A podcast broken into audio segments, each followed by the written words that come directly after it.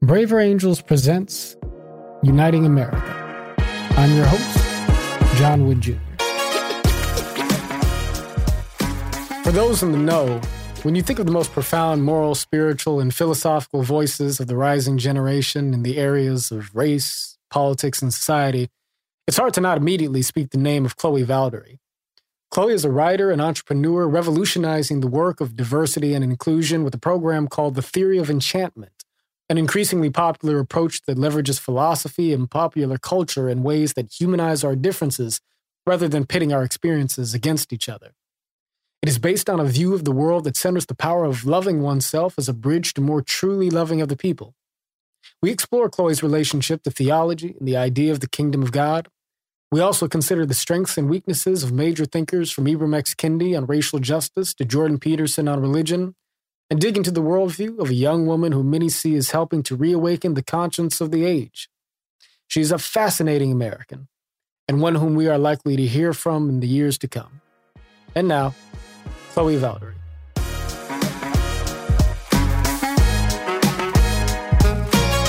Chloe Valdary, welcome to Uniting America. It's so nice to see you. Thank you, John. Thank you for having me here. Yeah.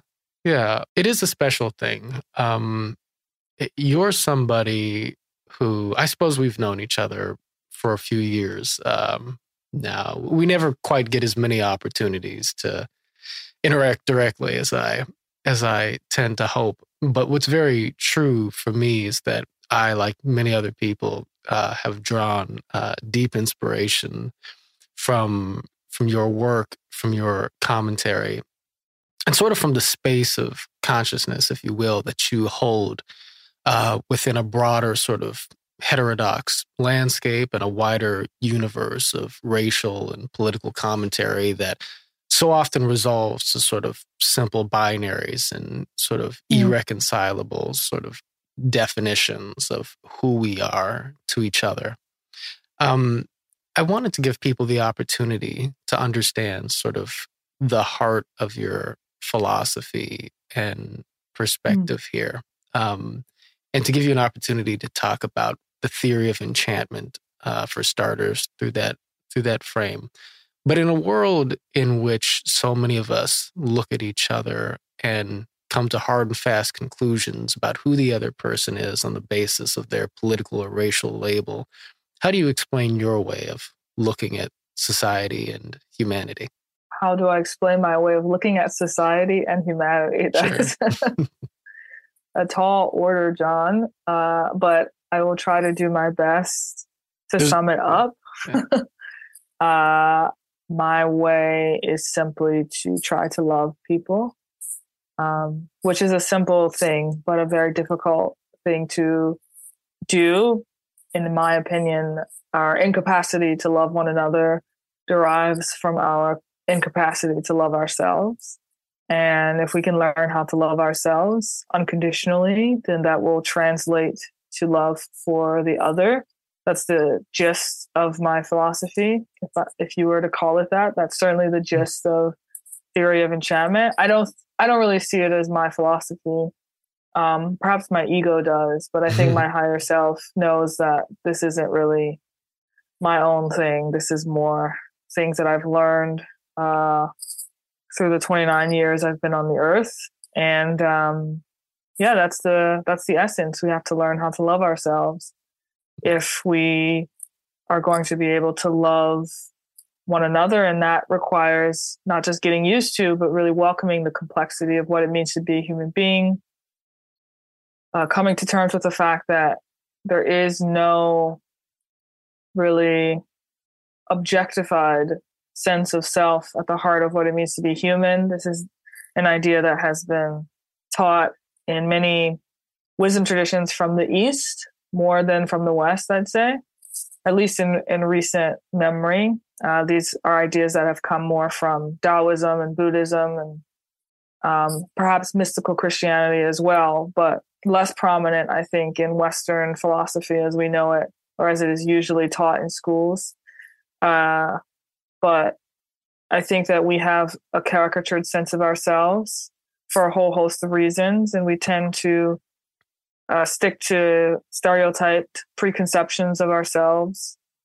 And those senses of identity give us security. Hmm. And uh, we tend to also project that view onto others. And when that view is challenged, as it will be, because that's what it means to be human, um, we tend to fall into insecurity and we don't know what to do with insecurity. And oftentimes we will fall into defense mechanisms or utilize defense mechanisms like projecting things that we don't like about ourselves onto others in order to deal with that sense of insecurity. But the heart of the matter is that we have to learn how to love uh, ourselves and uh, those in our communities. Mm. Can I love myself if I do not love you? Can I love myself if I do not love my fellow man? uh, in the way that you're describing?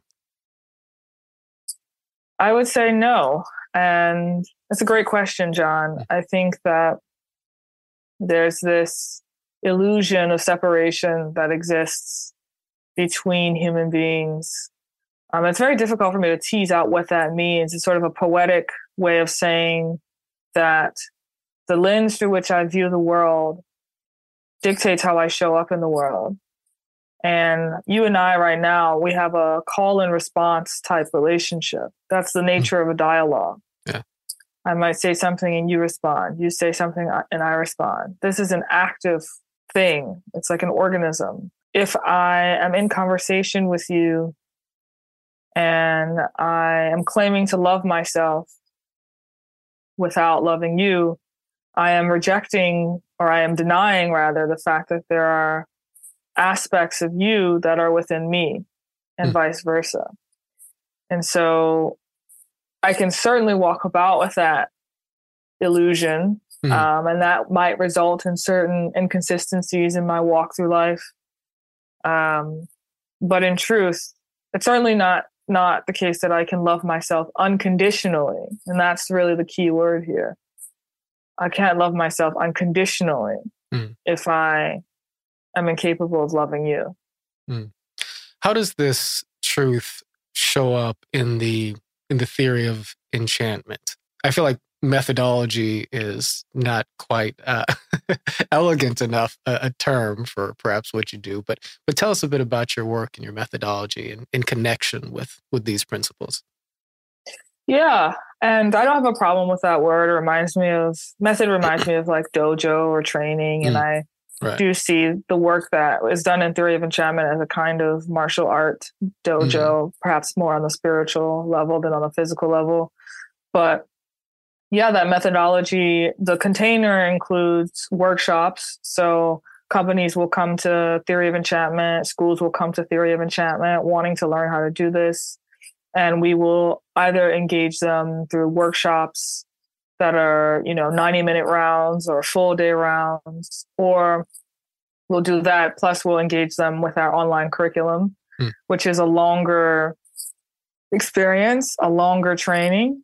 Uh, it's 25 lessons. Each lesson is really a diving into the self, uh, an attempt to teach people how to learn to get in right relationship with different aspects of themselves, start to see how the, their selves have been conditioned and cultivated and you know the impact of their parents the impact of any baggage they might be uh, wrestling with holding the impact of the ways in which they show up uh, in terms of trying to love.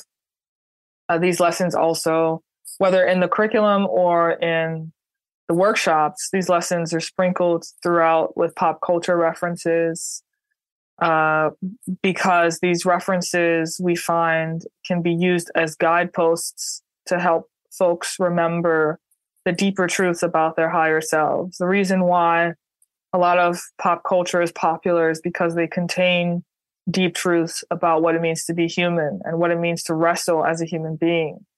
Mm.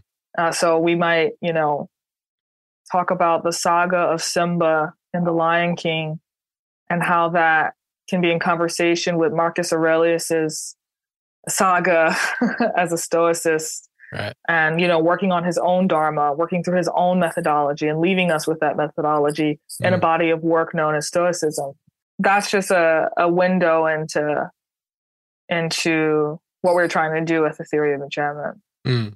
So first of all, it's it's remarkable, of course, just how dynamic your mm-hmm. um, your uh, your methodology is, and the way in which it is able to tap into ancient wisdom and contemporary culture in a way that sort of bridges the transcendent truths between them. There are very few other people for whom it, at least for whom it would come uh, natural to sort of seize upon mm. the sort of transcendent connections that exist between, you know, Beyonce and Carl Jung or Kendrick Lamar and, you know, well, you know, J- Jordan Peterson or, or sure. Marcus Aurelius, uh, to jump back to the ancient traditions here.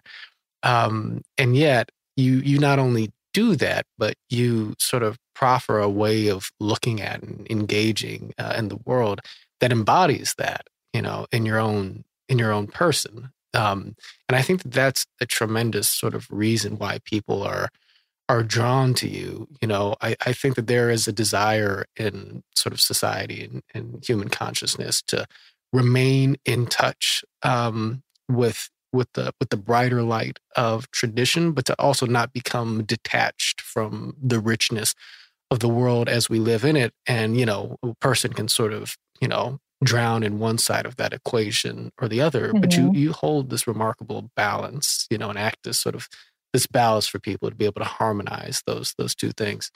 Um, one quick question I have about that is um, when we talk about sort of uh, reinvigorating you know our sense of enchantment with with humanity our love for each other uh, as being in part a reflection of our love for ourselves and the recognition of the interconnectedness thereof.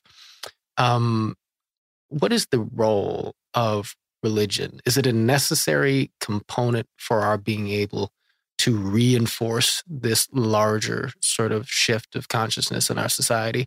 Or would we be uh, investing too much in in um, perhaps uh, an old way of thinking about things, referring to religion that many people think could be discarded while still moving forward in a way that reinforces this enchantment? Well, John, religion is such a large thing. Yeah, no doubt. um, people tend to believe that the ways in which they interface with religion in 2022 or even in 1999 or even in you know uh, 1922 is sort of the way religion has always been but like dialogue religion is a ongoing uh, i would say live uh, experience live relationship it's an organism it's not a fixed thing and so I think people need to keep in mind that that's my view of religion when I answer this question. Mm, okay. The way Christianity looked, you know, in the days of Jesus is very different than the way it looks today. It's very different than the way it looked even 50 years after Jesus. So um, I think I'm very much aware of the ebbs and flows of religion. And to the degree that religion simply entails having a relationship with or having a sense of the sacred. Uh, if, if that is what I am simply defining religion as, then religion is absolutely necessary in mm. order for us to adopt this framework of love. Now, that doesn't mean that it will look the same way it has looked for the past 50 years or so, 100 years or so. And in fact, I think religion requires an upgrade and I think that a lot of the um, pathologies that we're seeing sort of emerge in our nation's um, moment right now is may just be one of the birth pains of new forms of religion trying to come into existence mm. because older forms were not are no longer sufficient mm. and in fact have a a deadness to them that no longer resonates with us but insofar as religion, which comes from the word religio, which means to bind, mm. um, insofar as we must bind ourselves to the sense of, a, of the sacred, insofar as we must all reckon with the fact of our mortality. Um, and I think as long as we are mortal, there will be a sense of the sacred. then religion will be necessary uh, to sort of give us a kind of vision that goes beyond material things without m- rejecting right mater- materialism um, mm. because i do think there's a strand of religion that can reject both materialism and the material world in and of itself and and then it becomes a problem mm. um, but i think that the saying that man does not live by bread alone is true and i think we are hungry for something beyond that material bread something that shows us that our lives have meaning and purpose um, and gives us a sense of inner peace and contentment with our journeys that each of us has to take as human beings. Mm. And again, that journey is essentially our wrestling with our mortal frame. As long as that is the case, and I think that is fundamental to what it means to be human, mm. religion will be a binding of ourselves to the sacred, I'll say, will be not only necessary, but required in the in a deep and profound sense of the word in order for us to i think um, become our higher selves mm.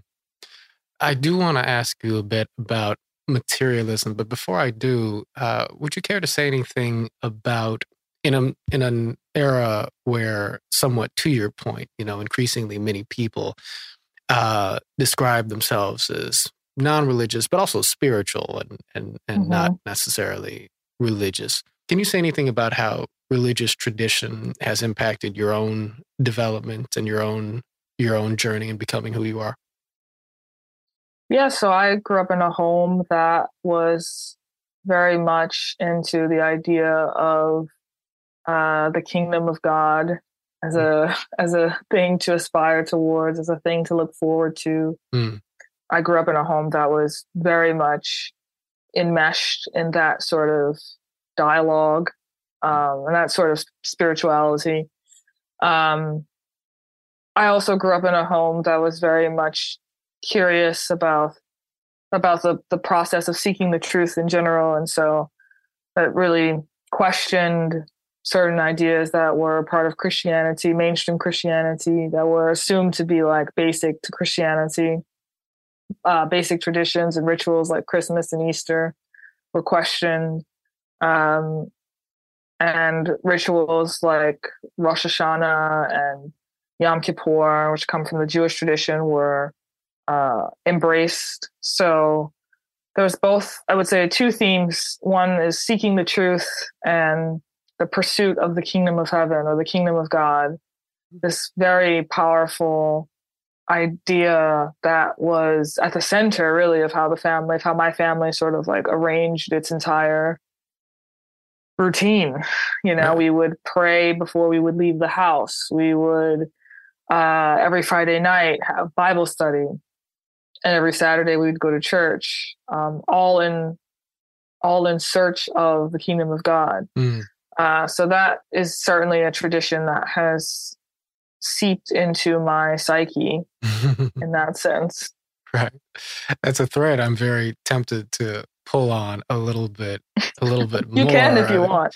Yeah. Well, you know, I mean, I'll just say just sort of about myself briefly that, uh, you know, um, I, I, I guess I probably haven't talked abundantly much, even at this point in my sort of, you know, uh, career, as it were, as a public intellectual or political figure, uh, or however you would put it, uh, about sort of, sort of my larger religious orientation, but I resonate very deeply with this idea of the kingdom as being something to sort of look forward to uh, as something that sort of exists as kind of the horizon, you know, mm. um, uh, behind, you know, at, at, at, the end of sort of the road that I see myself as traveling and, and us as, as all sort of traveling uh, uh together.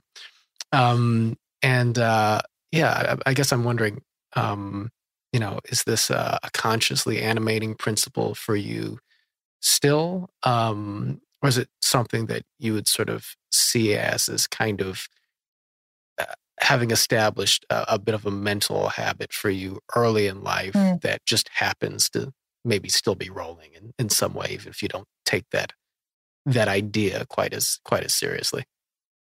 It sounds like you asked me, uh, is this idea alive for you or is this idea alive for you and you don't know it yeah you know the question is sort of coming to me in real time but yeah you you you, you captured it yeah um, well you know carl jung and in jungian mm-hmm. psychology in general the, this idea of the kingdom is like a mm-hmm. symbol right. it's an archetype yeah. of human being who has become whole mm. and uh, and so it's hard for me to it's actually hard for me to unsee it from that lens, mm-hmm. uh, just from a from a that deep psychological lens. Right. Um, I think that for me, you know, several things have changed for me in terms of how I relate to the Bible in general. I think that I mean, I'm I'm pretty convinced that so many people in the Bible were definitely on psychedelics. so that, sure, that's right. for starters. Mm-hmm. Um, right. mm-hmm. And you know, more power to them. But I think a lot of problems happen when we are trying to uh, wrestle with the text mm. without mm. understanding that, which I mm. I I'm, I'm pretty convinced that most of the people on psychedelics of some sort. Yeah. Mm-hmm. Um, but I think that if the, if I see like the kingdom of, of heaven, or quite frankly, the queendom of heaven, as this as this right. kind of um, future or vision where I am, you know, binding my ego to my higher self, and my higher self is sort of mysterious part of me, which is eternal, which I'm, you know, I can never quite grasp. Hmm. And mm.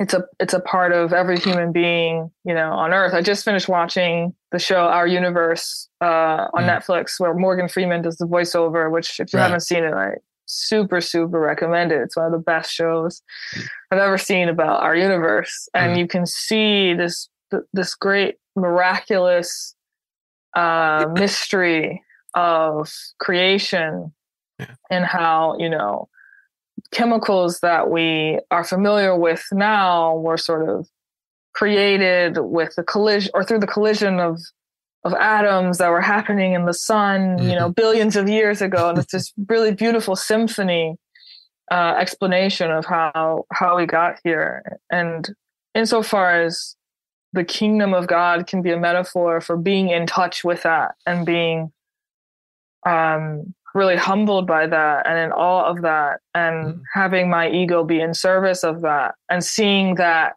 beauty within the other mm. uh, as a reflection of being able to see it within myself i think that that pursuit of the kingdom is is what i have decided to do um, mm. so it's certainly alive within me but it's not the same character or flavor that i was born into with Right, right. And so perhaps in some sense, you yourself are an example of, well, I don't know if it would perhaps be fair, accurate to say, sort of pursuing a, a new religious path, but you are bound, I guess, substantively mm-hmm. to the spirit of this ancient concept in a way that shows up in the immaculate contemporary uh, flavor that is Chloe Valdary uh, I suppose I'll just leave that at that. I'll just leave um, that there too. sure. Hopefully we can both uh, leave it there. um, but um, I do want to know what do you pull from secular humanism? Uh, do you sort of see yourself as being a uh, um, somebody who also carries forward some of the legacy of the Enlightenment? Um, mm. Is that uh, a core part of you?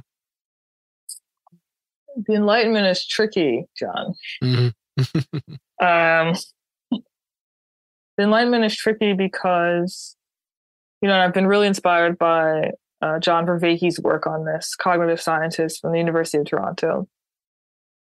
Was a huge fan of Socrates and did an incredible series called Awakening from the Meaning Crisis, where he talks about the Enlightenment. Um, the Enlightenment is tricky because I, I recognize it as this beautiful period where people were questioning you know, conventions that were concretized by theological institutions who claimed to have a monopoly on the truth and who wanted to dictate um, you know how they thought that the cosmos actually worked and how the universe actually worked. And certainly were putting people in prison and torturing them and killing them for questioning their orthodoxy. Right. and so the, enlight- the enlightenment comes out of a deep stirring within the human soul to want to know right? And to mm. want to to question what's come before. And i think there's something very beautiful about that. And there's certainly a, a thread within me that I mean, my the house that I grew up in was very much, whether it knew it or not, very much informed by that tradition. Mm-hmm. And at the same time, you know, I've I've hear I've heard in more uh, you know self-described right-wing circles that postmodernism is a kind of um, revolt against the Enlightenment. Uh, I don't think that's true. I think that postmodernism is actually the outcome of the Enlightenment.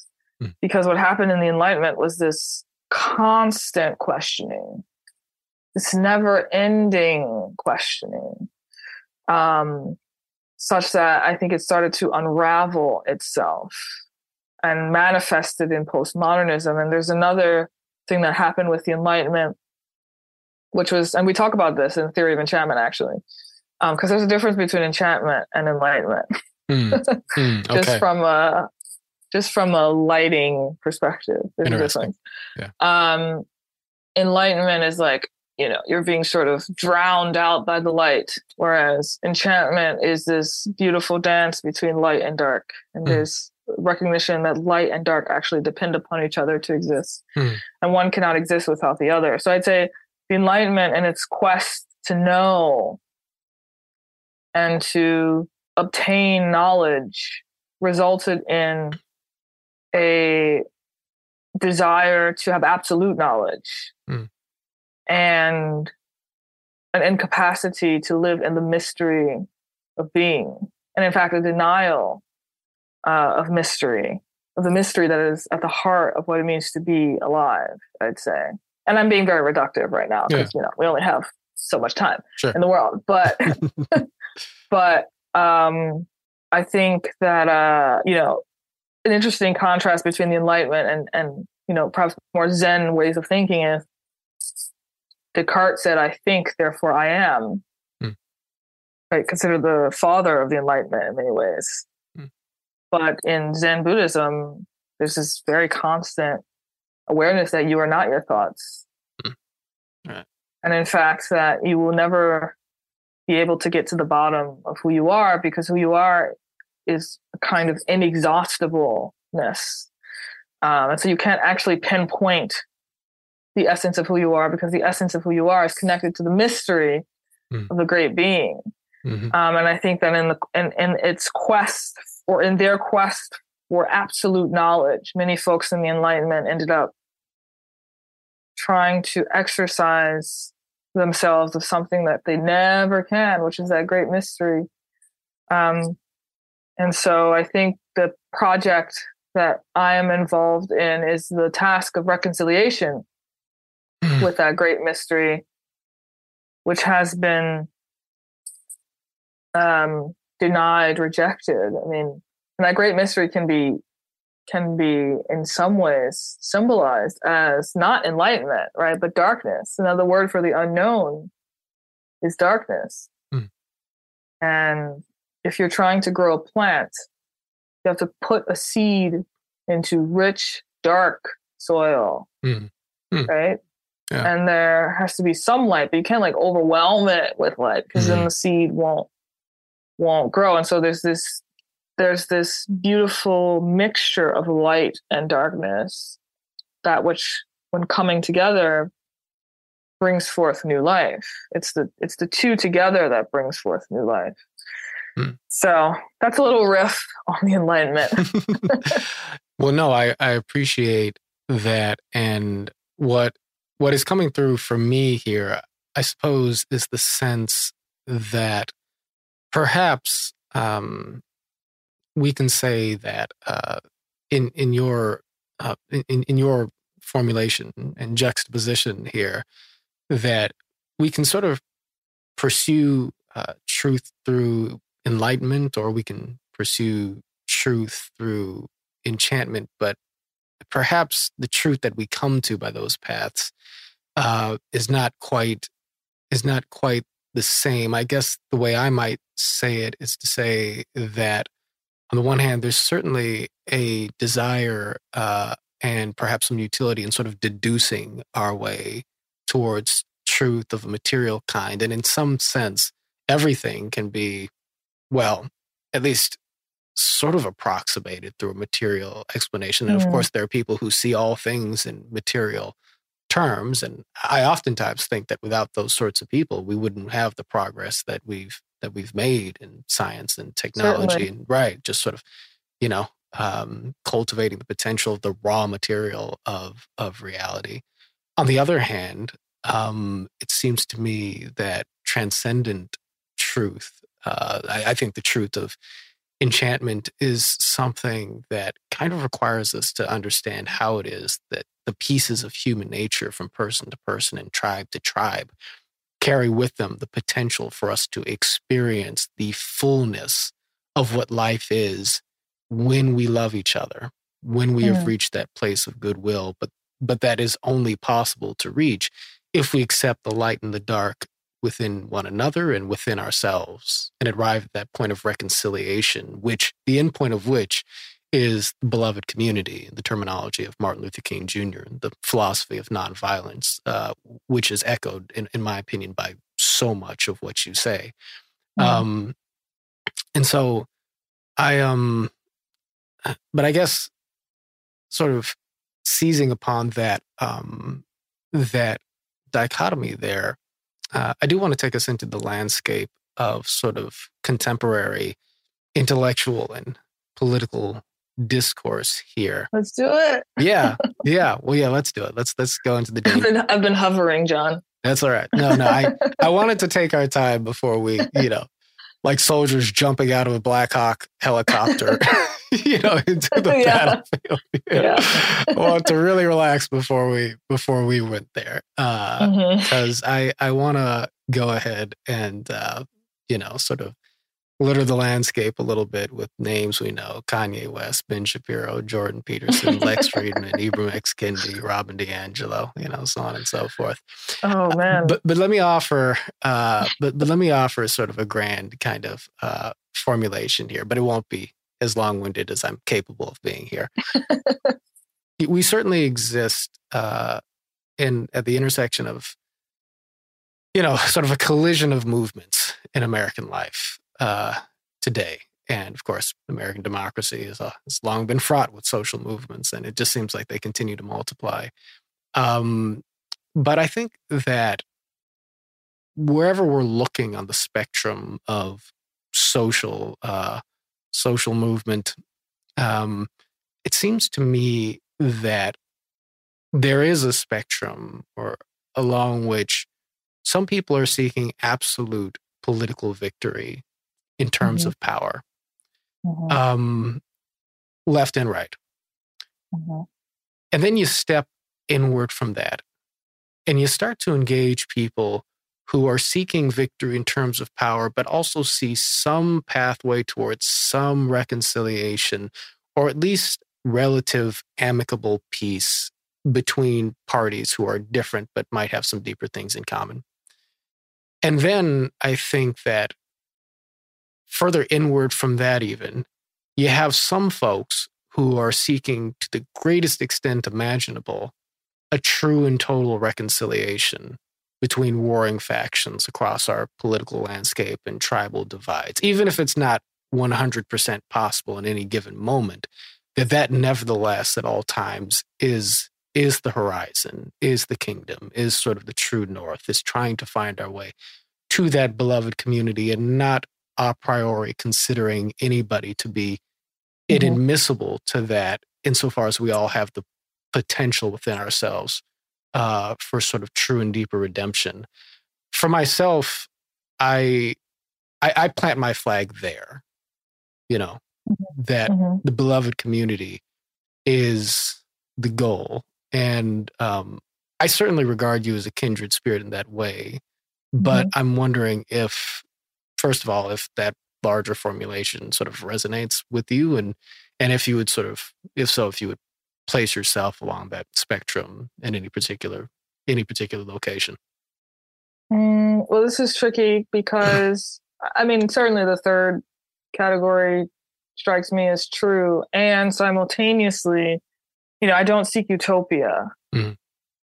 Uh, I do not seek the banishment of darkness, right. and I think that this is something um, that has been a part of a certain particular strand of Christianity for a long time. Mm. Um, whereas Jungian thought, and you can probably tell I'm super into Carl Jung, but Jungian thought holds that this this idea that we've been talking about the kingdom of heaven as an archetype or the wholeness of the human being requires integration, which obviously has cultural clout in our nation. Um, yeah.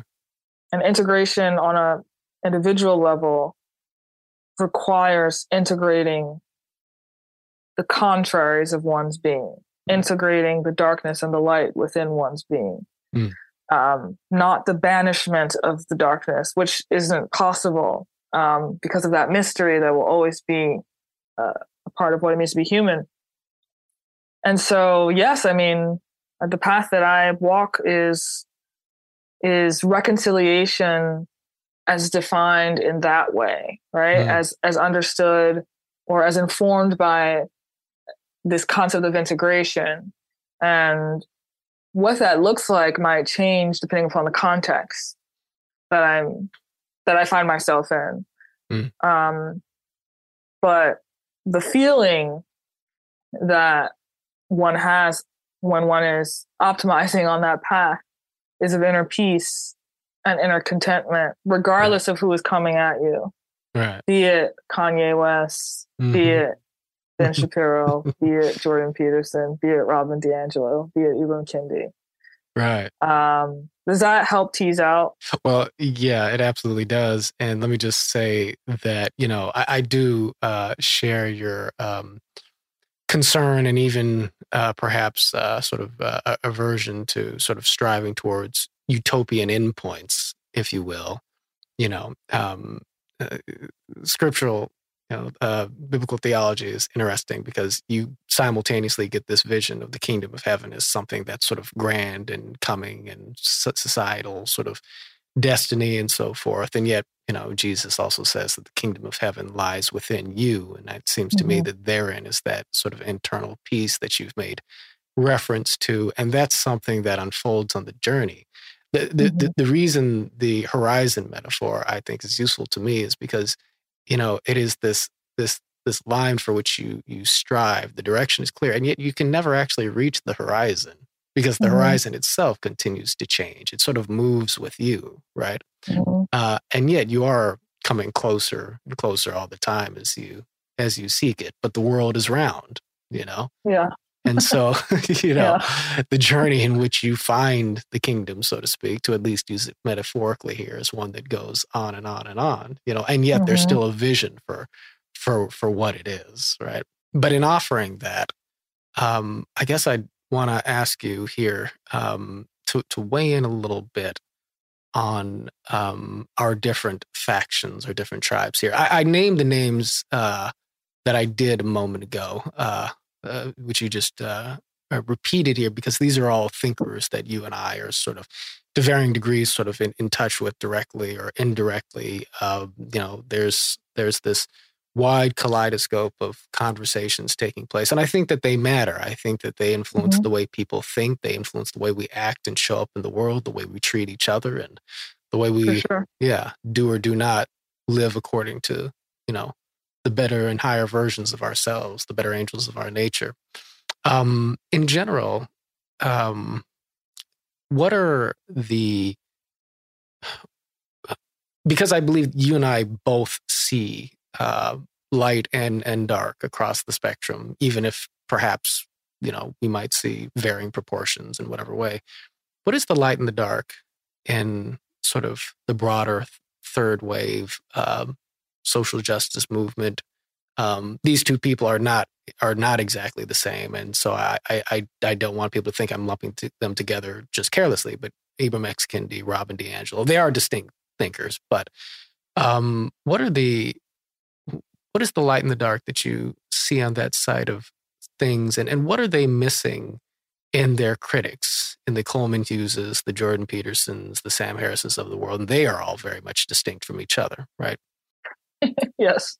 I, I, get the sense that you would agree with me that each side uh, is striving towards some good that we can see, but missing something about the other side. But weigh the light in the dark for me in, in that direction to begin with. Yeah, I mean, I think both Ibram Kendi and Robin DiAngelo, from what the you know the limited information that I know about them, have have experienced incredible pain and suffering mm-hmm. in their personal lives. Um, have struggled with a sense of self worth, mm-hmm. as we all have in our personal lives, myself mm-hmm. included, mm. and are seeing how that plays out amongst different groups, particularly within the American fabric, and are trying to find solutions to alleviate that pain and suffering. Mm. Right. And so I think that's the light. Mm. Um, I think that the darkness, this is ironic, but the darkness because you know when i hear darkness i hear the unknown i hear the unknown mm. right there's no moral connotation i necessarily attached mm. to darkness right this is also a, a failure of the enlightenment but hmm. anyway sure. um mm. right. so i just hear the unknown um hmm. and the unknown is full of both good and bad let's say right um but to use the term that you just use, the shadow uh the shadow in this faction is that i think they are seeking utopia. Mm. um, Ibram Kendi, when he pursues what he calls equity, and he says that, you know, yeah, differences in outcome are a reflection of um, fundamental inequality or fundamental uh, immoral discrimination, let's say. I think that baked into that premise is the notion that we could ever achieve a world in which everyone had the same material outcome, which in my mind is neither possible nor desirable. Think about darkness and light being aspects of the same thing is that, you know, you might see me and I might be struggling and I might be, let's say, very, very depressed, which I have been in the past. I might be struggling with depression and you might want to immediately alleviate me of that. But what you might not know is that in my process of going through that and wrestling with that, I discover my own light. And if you would have simply taken it away from me, but via policy, right? Public policy or otherwise, you might have actually robbed me of something very important that I needed to go through uh, in order to see and hold and behold my own light. And so this goes, I think, beyond the material aspects of, of what gets sort of focused on in a lot of our political discourses. Um, and I think that both Ibram Kendi and Robin DiAngelo have, um, in many ways, focused on trying to raise material equity for people from disadvantaged groups in order to uh, help us heal again and that's where the light is but i think thinking about the african american experience in particular i think that we could let's say tomorrow we wave a magic wand and we get reparations right right yeah. just, just let's let's entertain that idea from a sure uh, societal policy lens. Mm-hmm. It might happen we, one day. It might. Ha- it could very well happen. Yeah, right. It might. Um, not out of the realm of possibility. If we haven't mourned our historical traumas, if we actually haven't taken the time to sit with our sufferings mm. and mourn and go through a period of grief, grieving and mourning man does not live by bread alone. Yeah. Right? There's no amount of material equity that could be given to us that would feel the gap or feel the hole that needs to be healed and that can only be healed by a kind of collective mourning. Mm. And my sense is that both the Ibram Kendis and the Robin DiAngelos of the world have not wrestled or uh, talked about really that emotional piece. Mm. Um, so that's like very briefly speaking, what I would say is the light and the dark of of that sort of faction. Right, and so you know, and so yeah, so you've addressed um, you know sort of one side of this uh, yeah. coin, and yeah, I'm curious to hear you weigh in on the other. You know, I think that uh, certainly you know you and I have I think drawn real inspiration from the example of uh, Jordan Peterson and so much of what yeah. he's talked about and offered over time. And, uh, you know, Ben Shapiro is not somebody I, I have much of a relationship with, but I've met him a couple of times and I've covered him quite a bit. He's a remarkable uh, entrepreneur, media entrepreneur, as well as a very capable thinker and polemicist. And so, you know, we've seen over the Daily Wire, Peterson and Shapiro have sort of joined forces. And yeah, know, there's a big this, mistake, by the way. But yeah. ah, well, feel, feel, free to feel free to elaborate on that, or maybe that maybe that yeah. comes into the response here. You know, I do think that you know many people would say that they they make a strong case against the you know the weaknesses or maybe even moral deficiencies of sort of the social justice left. Uh, but you know, and I say this truly with with with, with love and respect here. I, I really yeah. do. Uh, I don't think that their approach is quite your approach, or if I'm being honest, my approach for that matter. But I'm wondering how you evaluate it. Uh, where's the light and where's the shadow, and in the way that you know, perhaps you know Peterson and Shapiro, and in particular, and there there are others who can fall into that larger hemisphere. Uh, but where's the light and the shadow in the way they're engaging, you know, prosecuting the the culture war, I suppose. Yes, I've spoken to both Ben Shapiro hmm. and mm. Jordan Peterson. I think that both of them, you know, come from this Enlightenment tradition mm. Where there's this desire to quest. Questing is sort of like the root word of the of the word question. Mm. Right. So they're questing for the truth. I would just say very quickly that I imagine yeah. both of them would also identify themselves as critics of the Enlightenment tradition too. I'm not saying you're wrong. I'm just mm. finding that as a little bit of a, at least an ironic observation. But yes. Well, I mean, yeah, I, I would be curious. I think I've heard.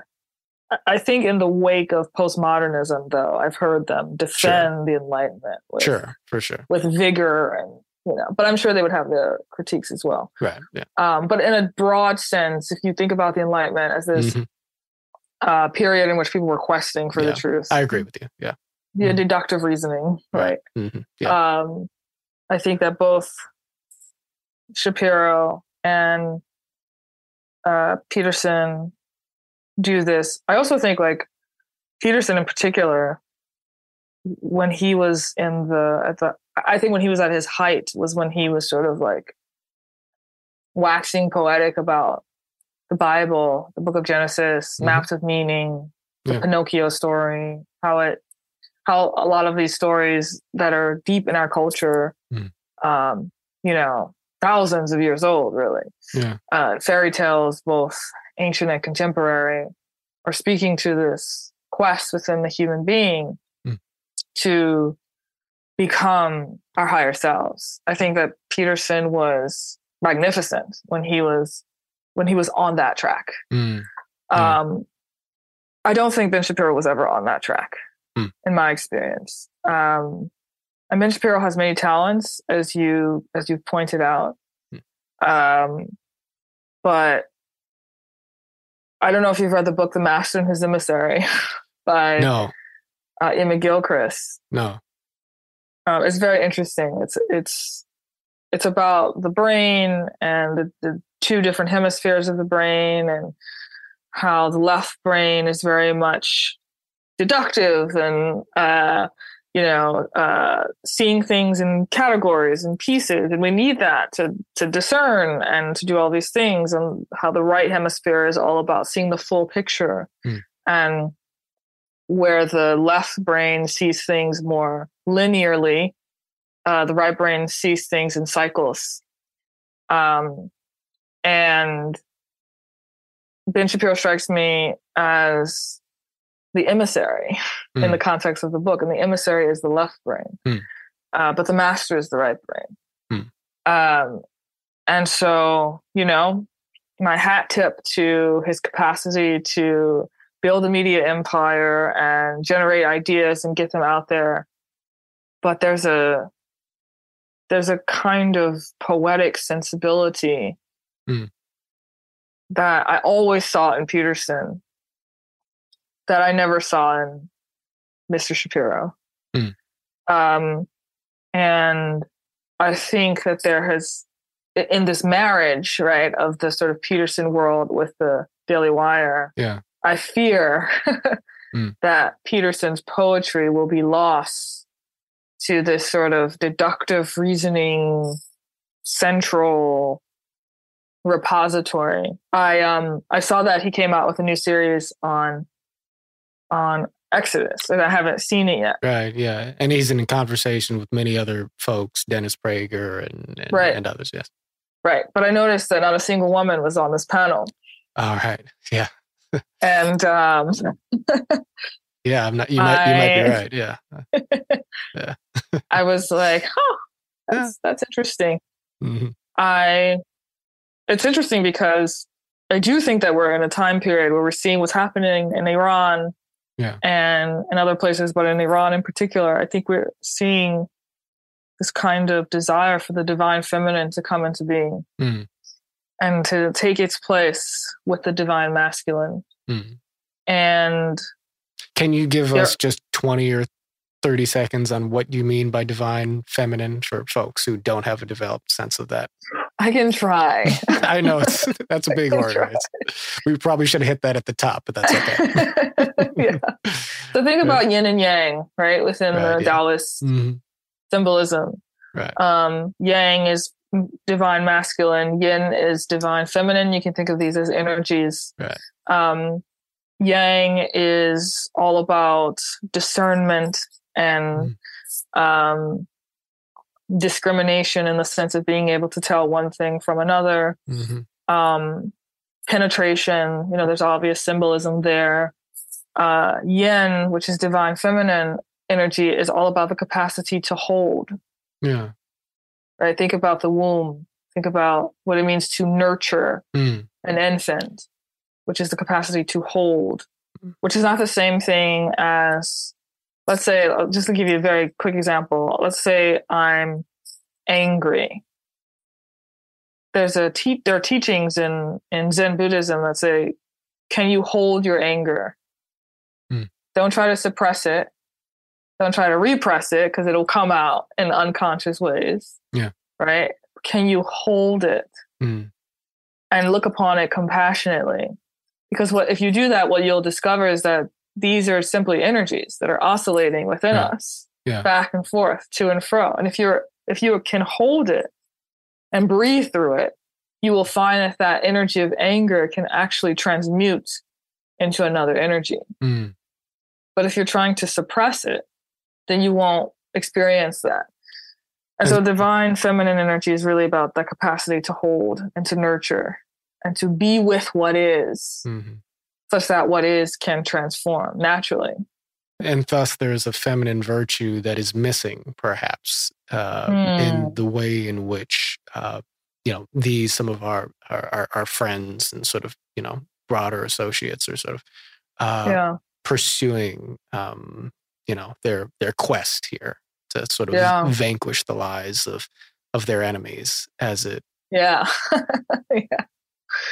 Well said. Yeah you and I always have another conversation coming, so there'll be opportunity to unpack these more. But I'm but I'm glad that you made that point because, um, you know, I in in myself seeking to be somebody who who is pursuing, you know, hopefully not in a misguided utopian way, but who is pursuing sort of an expansion of the breadth and a, a deepening, you know, mm. of the um, of of the spirit of reconciliation in our politics, in our discourse, in our understanding of of one another, um, being able to sort of see clearly, you know, the things that we are all missing in our approach. And I'm sure that I'm missing quite a quite a few pieces in my toolkit here, you know. Um, to be able to identify the things that we are missing so we can complete them in each other is sort of the goal for me. Mm. Um, but I was I was also struck by your commentary on on poetry, sort of you know missing the poetry and, and, and making you know the moral arguments.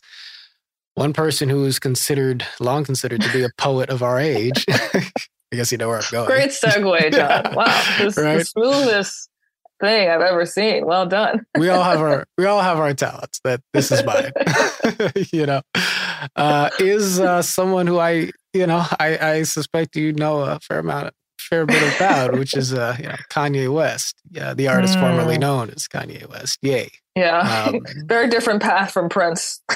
very different path from Prince. Right. Yeah. Um, but you know, uh, in line with some of what we've been talking about here, I mean, you know, he's clearly a person who's experienced uh, a great deal of pain yeah. Um, in his life. And, and part of what I think I've observed is sort of the capacity of the broader political universe to, I mean, we do this to people all the time, but in a very specific way to this one individual who seems to be, for better or worse, the avatar of so much uh, in our in our subconscious here.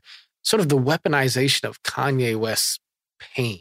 I've seen it on the left going back to the days in which, you know, he was saying, you know, George W. Bush doesn't care about black people and so mm-hmm. forth. And, you know, and he's seen, I remember when he said that, Mike Myers uncomfortably squiggling, squirming but, uh, next to him, you know, and, uh, you know, Kanye's, you know, anger and, and, and pain was something that sort of, you know, uh, made him uh, a, a voice for folks who, who felt similarly, even if it seemed to me at the time that he wasn't taking an altogether, you know, nuanced uh, view of sure. sort of the forces he was speaking against. Um, and and yet, you know, over time, you know, Kanye has come, you know, uh, as far to the other side of things, conventionally speaking, as you could ever seen anybody, yes. any public figure travel. He's done that though, you know, while holding on to this immense cultural cachet, which he's been spending like crazy, right? You know, losing mm-hmm. his old fans. And yet his cultural impact on American society is so indelible that he still, even at this moment, it's you, you can't pull your eyes away from him, you know. Mm. And what he's achieved, interestingly enough, is is he's become an authentic voice. When I say authentic, I, I don't mean that he's he's right in the things he's saying necessarily, but he's become now a vessel for the pain of an entirely sort of opposing spectrum of Americans, you know? Right. White mm. people who feel like, you know, they are being they are being replaced, that they are being censored and rejected and marginalized by mainstream society. People who attribute this, you know, to frankly to, to to Jewish people and certainly to the left in general and so on and so forth. Kanye seems to have caught that, you know, in his spirit and is giving voice to it, you know. Now there's an immense amount, I think, of, you know, narcissism and so forth that goes into this. And I do think somebody, people have to recognize the fact that, you know, this is an individual who's been given, uh, who, who is a frail human being like all of us, who is seized in this fame, this stardom, this, this wealth. And that's a very complex and difficult experience for, for, for anybody. But somehow or the other, somehow or other, it just seems that you know, the reason Kanye West is important is not because he's a celebrity, but because he seems to rapidly be telling us all sorts of things about ourselves. And he's doing it so quickly that I'm not sure we've really caught up to, to the lessons yet. But I'm wondering if you might be glimpsing a little bit of what some of the lessons are with respect to, you know, the the arc of Kanye and, you know, what the what Ye's life uh, re- reveals about our own. Well, I'm certainly not too surprised that Kanye would go from, you know, George Bush doesn't care about black people to wearing a White Lives Matter T-shirt. Right. Uh, yeah. Mm. Kendrick Lamar said that a fatal attraction is common, and what we have common is pain. Mm. And I think that's what you're seeing. Uh, you're seeing that dynamic play itself out in right. the journey that Kanye has been on. You also have James Baldwin saying in the 60s that people don't know what to do with their pain. And the reason why we gravitate towards hatred and prejudice and bigotry is because we don't know how to deal with pain. Mm. And this is again where I think that energy of the divine feminine, which is about how to hold all of the different aspects of the human experience, including pain, such that it heals. Um, I think that's a that's a big piece that's missing from our I don't know what you want to call it, political discourse, the way we show up yeah. with each other in general, and the way Kanye is showing up. Because it's clear to me that Kanye is in a lot of pain mm. and suffering. Um, and all of that is, you know, exacerbated by the fact that he's such a public figure. And when you're such a public figure of that stature, you run the risk of having your entire sense of self worth be dependent upon external validation, which is what narcissism is fundamentally.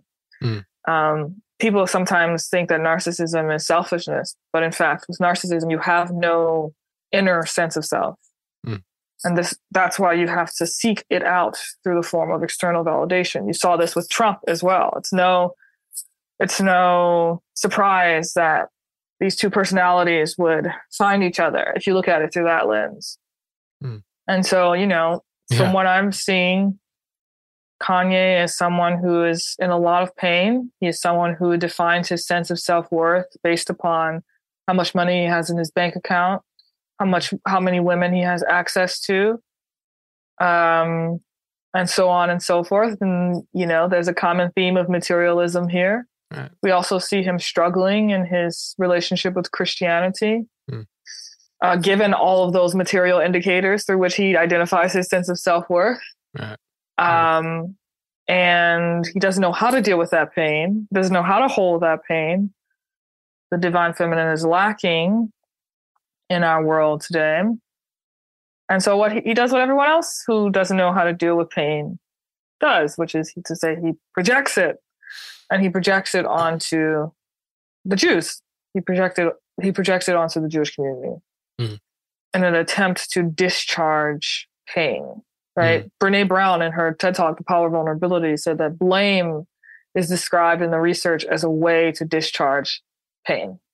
Yeah. And the reason why you have hundreds of thousands of people, I mean, the essence, I think, of, of why you have hundreds of thousands of people resonating with what Kanye says, encouraging him, is because they too are experiencing their own pain and they don't know how to hold such that it transmutes as opposed to discharging it and projecting it onto another group of people. Mm. And so this is why, you know, theory of enchantment is such a practice. It is a methodology. It is a dharma. It is a training because there's no amount of intellectualization that can stop this pattern, right? There's no amount of, you know, let's let's talk about a, a set of propositions and definitions mm. that will transform our distorted ways of being into new ways of being. It's only practice that will do that. It's only adopting an ecology of practices, adopting a set of habits that you live your life according to that will actually change your way of being from a distorted form into a, I was going to say enlightened one, but for the sake of this conversation, I'll say enchanted, uh, enchanted mm way of being. And that is what Kanye is revealing to us, I think, at this moment. And of course, Kanye is a brilliant artist. Yeah. And a brilliant musician. And there's so much power and beauty in his music- musicianship Mm. Um, but there's also, since the beginning, I don't know if you saw the Kanye West documentary on Netflix, there's always been this little boy who's been trying to prove himself, right? People, yeah. people wouldn't call him a rapper. They would only call him a producer, right? And, and you see this sort of like machismo, you know, I'm going to prove to you I am the greatest, as opposed to knowing you're the greatest. Mm. Right. They're not the same things. Mm. Right? Um and you know, Kanye wants to be chosen in the in the broadest sense of the word. There's mm.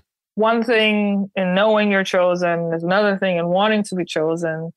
And if you have this sense of self-worth that's lacking, which Kanye does, and you have it manifesting it in these like distorted religious ways as it is with Kanye, you will attack a people who have a sense of chosenness because you will see that people as undermining that within you and as as threatening that within you. Mm. So, you know, I was watching an interview with Erykah Badu the other day. Yeah. so beautiful. Mm-hmm. Um, it's an old interview actually. Mm-hmm. And she said that the entire world is depressed. Yeah. The entire world is mentally unwell, period. And mm. everyone is coping. Mm. And that is what I see happening with Kanye West. Mm. Indeed. Well, I'll take it to a final comment here uh, mm. and question for you to respond to. But, um, you know, there is a need for us to be able to sit with both one another's pain and our own, I think, mm-hmm. um, in accordance with what you said. And to, to borrow your terminology, uh, I'm sure I'm inviting, uh, I don't know him, and I'm sure I'm inviting all sorts of jokes to be made about him here. But uh, but uh, you've inspired me here to say that you know I've actually been quite impressed uh, with the uh, the feminine virtue of Lex Fridman mm. you know uh, yeah he does have feminine he does have feminine virtues in him i've, yeah. I've seen that too yeah. yes yes it's not of yeah. course to say that he doesn't have masculine uh, virtues for anybody who wants to be silly about it but um but you know I, uh, I, I don't think he would mind me saying this you know i, I was um, you know pleased to have had a conversation with uh, sam harris recently and, and sam and i I don't think this is actually on the recording, but Sam and I talked a bit afterwards, and and uh, I think Sam has a, a great deal of uh, uh, admiration for for Lex, but was also critical of his conversation with Kanye West uh, because Sam mm-hmm. sort of felt that it proved the limitations of such conversations. And at the time, I actually I'm I'm, very, I'm a real Johnny Come Lately to Lex Fridman, so I went back and you know uh, listen to that conversation, sort of taking in sort of, you know, what he's putting out into the world a bit.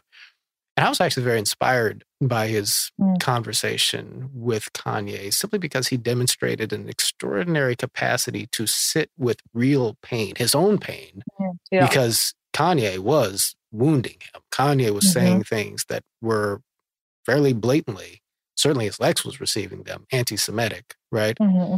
And the vast majority of other people, when stung in that way, would get up and leave the table or blow up at the table and turn it over. Uh, mm. Uh, or the other possible response is a person shrinks into oneself uh, and betrays their own principles by not giving voice uh, to their frustration or even their anger. But it seemed that Lex was able to sort of take that, transform it into an honest expression of his intense disagreement but leavened deeply with love and compassion for the good that he saw in Kanye yeah. West in real time. I thought that was an extraordinary example. And I raise it because as I look at sort of the landscape of, of movements here, you know, I mean, I think we come to a reckoning with social justice. We come to a reckoning with civil liberties and freedom of speech. And there's not really a fixed endpoint. Again, like the you know the horizon is ever in front of us, and I think that there are competing goods here, which we can only you know sort of inexorably reconcile over the course of things. You know, but again, at the heart mm-hmm. of what I believe is this idea that you know in in pursuing the beloved community we increase our aggregate capacity within to accomplish the things that you've described here, to build up an inner peace within ourselves that is closely sort of interwoven uh, with our understanding of the deep dignity and beauty that exists uh, in those who are immediately like us politically and those who oppose us politically and socially that we can progressively grow to grow towards one another right without mm-hmm. papering over the things that divide us in fact by integrating you know the mm-hmm. the difficulty and tension that exists in those in those differences uh, many people do not believe that that sort of consciousness can can scale up you know but I sure. look at I look at Lex and frankly I look at you, you know, and I look at what we're building at Braver Angels and uh, and what so many others are doing, and it makes me believe that there really is a bright day on the horizon, you know, and it won't be a utopian endpoint. There'll be, you know, there'll be the history continues with all of its mm-hmm. struggles and all of its pains. But, you know, I have a beautiful vision of an America that is reawakened to the beauty, you know, of the wide stretch of humanity that exists within it. And I'm wondering, you know, do you have a an American vision, if you will, a vision for, you know, what is beautiful and can be more beautiful, you know, in this country? Uh, that sort of flickers on as a picture in your mind when you think about, you know, just the good that tomorrow could could bring. What does the America of tomorrow look like um, in the imagination of Chloe Valdary? It looks like what America has always aspired to, which is e pluribus unum, out of many one, which is true on the individual level as an aspiration, right? That's that integration that I spoke about yeah. earlier. It's true on the societal level. Can we have different cultures, different creeds, different peoples of different backgrounds with their own traditions and their own ways of being able to come together and also maintain a kind of unified sense of being? Can you have the many and the one simultaneously, which is the very nature of the divine? Well, Chloe, thank you so much for joining me, and uh, thank you for uh, for uniting America. Thank you, John.